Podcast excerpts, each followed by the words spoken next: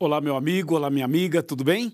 Seja muito bem-vindo a mais um encontro, mais um tema desta semana especial, a Semana Santa, Restaurados em Cristo.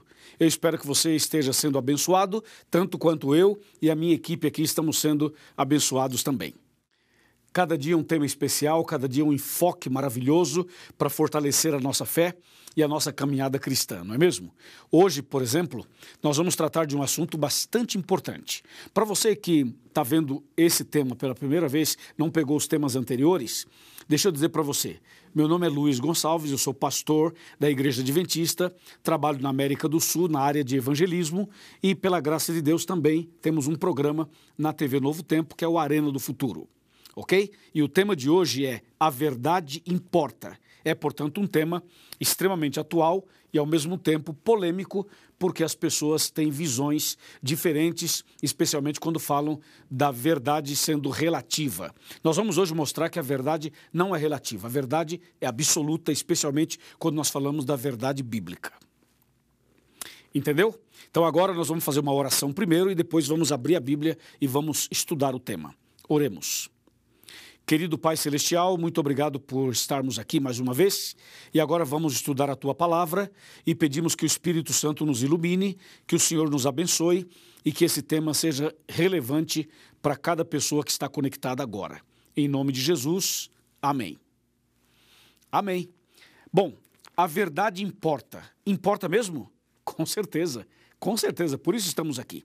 Bom, abra sua Bíblia no Evangelho de João, São João no capítulo 18, a partir do verso 28. Diz assim o verso 28.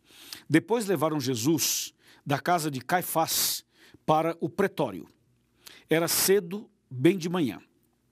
E eles não entraram no pretório para não se contaminarem, mas é, poderem comer a Páscoa. Então Pilatos saiu para lhes falar e então lhes disse: que acusação trazeis contra este homem? Responderam-lhe: Se este não fosse malfeitor, não to entregaríamos. Agora vamos para o verso 36. Respondeu Jesus: O meu reino não é deste mundo. Se o meu reino fosse deste mundo, os meus ministros se empenhariam por mim, para que não fosse eu entregue aos judeus, mas agora o meu reino não é daqui. Então lhe disse Pilatos: Logo, tu és rei? Respondeu Jesus: Tu o dizes que sou rei. Eu para isso nasci e para isso vim ao mundo, a fim de dar testemunho da verdade. Todo aquele que é da verdade ouve a minha voz. Perguntou-lhe Pilatos: Que é a verdade? E tendo dito isto, voltou aos judeus e lhes disse: Eu não vejo nele crime algum. Uau! Uau! Que, que diálogo, que, que texto, que história rica, impressionante que nós temos aqui, não é mesmo? Esse encontro de Jesus com Pilatos, Pôncio Pilatos, foi realmente um encontro marcante. E você sabe que nesse dia, nesse momento do encontro, o Espírito Santo trabalhou no coração de Pilatos. Deus tocou o coração dele. Ele pôde olhar para Jesus e estar cara a cara, face a face com Jesus. E nesse diálogo, então, Jesus diz assim: O meu reino não é desse mundo. E Pilatos, então, diz assim: Então você está dizendo que você é rei? Veja, levando para o lado político, para o lado humano, para o lado horizontal. E Jesus mostrando: não, meu reino não é daqui. Se fosse daqui, a minha equipe, os meus soldados, os meus seguidores acabariam com vocês e me tirariam daqui. O meu reino não é desse mundo. Meu reino é no reino de Deus. O meu reino é eterno. E Jesus então continua o diálogo com Pilatos, até que, que Jesus finaliza no verso 37, dizendo assim: Todo aquele que é da verdade ouve a minha voz. E aí então Pilatos pergunta: Que é a verdade? Que pergunta, né? Bom, Jesus disse: Todo aquele que é da verdade ouve a minha voz. Olhando para a Bíblia, dando uma analisada na Bíblia, nós encontramos cinco textos, cinco, cinco textos que são bem explícitos, bem categóricos, dizendo tal coisa é verdade, isso é verdade, isso é verdade, isso é verdade. Eu vou citar para você os cinco. O primeiro texto que fala que alguma coisa é verdade é Jeremias 10, verso 10. Ali diz: Deus é a verdade. O segundo texto é João 14, verso 6, quando Jesus disse: Eu sou o caminho e a verdade e a vida. Ninguém vem ao Pai senão por mim. Entendeu? Mas tem um terceiro texto, que é 1 João 5, verso 6, quando a Bíblia diz categoricamente que o Espírito Santo é a verdade. Mas não para por aí. Existe um outro texto, um quarto texto, que está no Evangelho de João, capítulo 17, verso 17, onde diz assim: Santifica-os na verdade, a tua palavra é a verdade. Entendeu? E a quinta e última está no Salmo 119, verso 151, que diz: Tu estás perto, Senhor, e todos os teus mandamentos são verdade. Percebeu? São cinco citações, cinco textos. O primeiro, em Jeremias, Deus é verdade. O segundo, no Evangelho de João, Jesus é verdade. O terceiro, na primeira carta de João, o Espírito Santo é verdade. O quarto texto, em Evangelho de João, de novo, a Bíblia é a verdade. E por último, no Salmo, os dez mandamentos são verdade. E foi Jesus mesmo quem disse em João 8,32: E conhecereis a verdade, e a verdade vos libertará. Conhecer a verdade significa ser livre. Só que conhecer a verdade não é um assunto teórico apenas. É um assunto de relacionamento, de experiência, de convívio, de estar junto. Por isso que a Bíblia fala: conhecereis a verdade e a verdade vos libertará. Se você conhecer Deus, conhecer Jesus, conhecer o Espírito Santo, conhecer a Bíblia e conhecer os Dez Mandamentos, você será liberto. Não tem como não ser. Jesus mesmo foi claro: a verdade vos libertará. Entendeu? Mas quando você vai para Daniel 8, verso 12, a Bíblia alerta e diz assim: cuidado, porque o diabo vai levantar um movimento para jogar a verdade por terra. E o texto diz, Daniel 8, 12: lançou a verdade por terra, fez isto e prosperou. Então há um grande conflito em torno da verdade. Por um lado, Deus quer que você conheça para você ser livre. Por outro lado, o diabo não quer que você conheça, e se você conhecer, que você não se firme nela, porque o diabo deseja jogar a verdade por terra. Entendeu? E nesse caso do texto de hoje, você percebeu que Pôncio Pilatos esteve face a face com a verdade. Jesus é a verdade.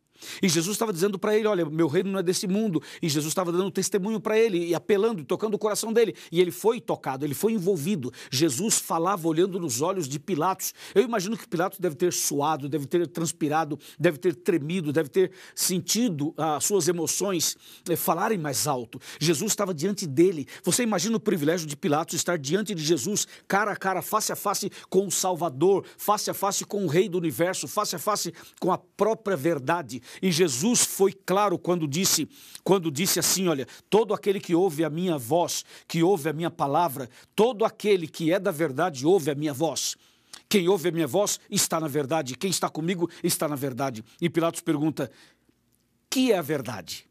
E ele não esperou Jesus explicar a ele a verdade, simplesmente perguntou, virou as costas, mudou o assunto e continuou sem saber a resposta da verdade. Interessante, né? Tão perto da verdade e ao mesmo tempo vivendo na mentira. Tão perto do céu e com um direcionamento para o inferno. Tão perto da bênção e vivendo na maldição. Tão perto do céu e perdendo o céu. Tão perto de Jesus e não aceitou Jesus. De frente com a verdade, mas não aceitou a verdade. Quantas pessoas estão diante de Jesus, têm a grande chance e não aceitam? Quantas pessoas estão na igreja e não se entregam? Quantas pessoas têm a Bíblia na mão, mas não estudam e não se aprofundam e não entendem e não se entregam e não se convertem? Entendeu ou não? Muitas pessoas têm a chance da salvação e deixam escapar. Muitas pessoas estão pertinho de Jesus, é só dizer sim, abrir o coração, cair de joelhos, reconhecer, mas o orgulho fala mais alto e a prepotência fala mais alto. Foi o caso de Pilatos. O seu orgulho, ele era o chefe, ele era o líder daquele povo. Então, quem, como ele poderia se render aos pés de Jesus? Então veja que muitas vezes as pessoas têm a grande chance da vida delas e elas deixam escapar. Hoje, por exemplo, você está tendo a grande chance da sua vida aqui comigo, nessa reunião, nesse encontro, nesse programa. Será que você vai deixar escapar? Será que você vai desligar o seu, o seu computador ou a sua televisão? Vai desligar essa apresentação? Será que você vai até o final? Será que você vai cair de joelhos? Será que você vai reconhecer, vai aceitar, vai dar um passo de fé, vai tomar uma atitude, uma decisão definitiva? Quanto tempo você está procurando a verdade? Quantas vezes você já saiu por aí batendo em portas? Você já bateu em muitas portas? Você já tentou encontrar de várias maneiras e não deu certo? Você foi num lugar e ali se decepcionou, foi no outro, se decepcionou, foi no outro, se decepcionou. Veja, não é porque as pessoas falam de Jesus que elas são de Jesus. Não é porque as pessoas falam de Deus que elas são de Deus. Não é porque a pessoa tem a Bíblia na mão que ela conhece a Bíblia e vive a Bíblia. Não é porque a pessoa se batizou numa igreja A ou B que essa pessoa é uma pessoa convertida.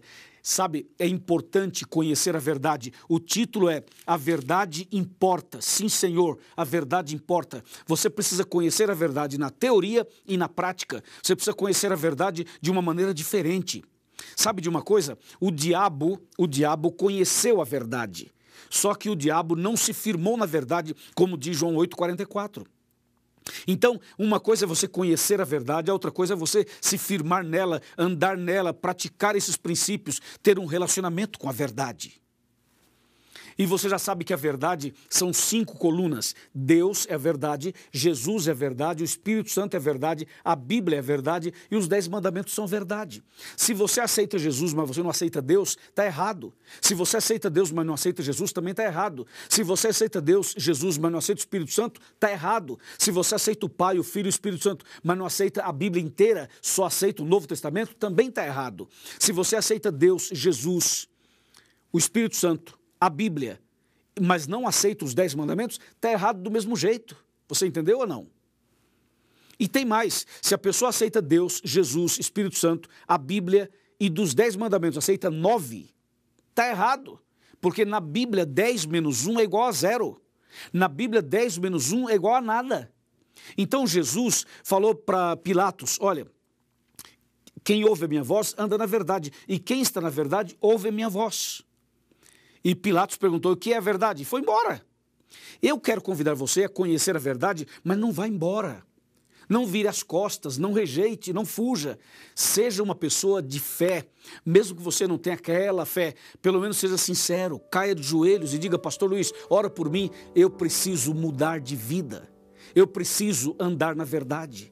Faça isso. Estou falando para alguém que é membro de uma igreja. Estou falando para alguém que é evangélico, ou católico, ou espírita, ou de outro princípio religioso. Estou falando para alguém que tem a Bíblia na mão, tem, tem é, estado numa igreja, é membro de uma igreja, mas você ainda não conhece a verdade na prática. Você precisa conhecer na prática. E eu quero convidar você hoje a chegar mais perto, abrir seu coração e de uma vez por todas romper as barreiras e dizer assim: quer saber de uma coisa? Eu quero saber o que é verdade. Eu quero saber o seguinte: na igreja que eu frequento, fala isso, isso, isso. Isso é verdade ou não é? Se não é, eu deixo para lá. Eu quero seguir a verdade. E se eu estou num lugar onde a verdade é incompleta, eu tenho que sair desse lugar e procurar a verdade completa. Hoje é o dia da sua decisão, meu amigo. Hoje é o dia de você levantar essa cabeça e fazer uma, um pacto com Deus de seguir a verdade como ela é. Não caia no erro de Pilatos. Não vire as costas para Jesus. Não saia daqui sem antes tomar uma decisão. Abra o seu coração e diga: Jesus, me ajuda. Eu quero a verdade completa. Porque aí sim vai se cumprir João 8,32. E conhecereis a verdade e a verdade vos libertará. E aí, tem coragem? Tem coragem de aceitar a verdade completa? Somente assim você vai ser restaurado em Cristo, porque a verdade liberta, restaura, cura, purifica, reconcilia. A verdade muda a vida do marido, da esposa, do filho, da filha, do casal, da família. Você vai ver, você vai ver. Escreva o que eu estou dizendo. A verdade vos libertará. E aqui, Jesus é a verdade como eu já te apresentei, como eu já mostrei para você. E aí? Agora eu quero saber, qual é a sua decisão? Qual é a sua atitude hoje? Você aceita? Você quer? Então diga sim, pastor, eu aceito. Diga, eu aceito. Em voz alta, diga, eu aceito. Muito bem, meus parabéns. Deus te abençoe. E aí, minha irmã, entendeu o recado ou não? E aí, meu irmão, entendeu o chamado de Deus ou não? Você aceita toda a verdade? Se você aceita toda a verdade, você vai ser abençoado e abençoada. E agora que você aceitou a verdade, eu vou orar por você. Eu vou suplicar a Deus que derrame sobre você um poder especial do Espírito Santo, para que você conheça a verdade, ande na verdade e comece uma vida nova. Tá certo? E tem mais. Se você toma essa decisão, nós vamos batizar você. Você aceita o batismo? Você aceita seguir a verdade como ela é e nascer de novo? Muito bem. Meus parabéns. Deus seja louvado. Estou feliz porque você falou isso. Porque você tomou essa decisão. Então agora, feche os seus olhos e vamos orar. Senhor nosso Deus, obrigado pela verdade. Obrigado porque o Senhor é verdade, Jesus é verdade, o Espírito Santo é verdade, a Bíblia é verdade e os dez mandamentos são verdade. Eu entrego em tuas mãos esta pessoa que ora comigo. Eu entrego em tuas mãos esta pessoa que tomou a decisão agora. Cuida dela, abençoe a vida dela, em nome de Jesus. Amém.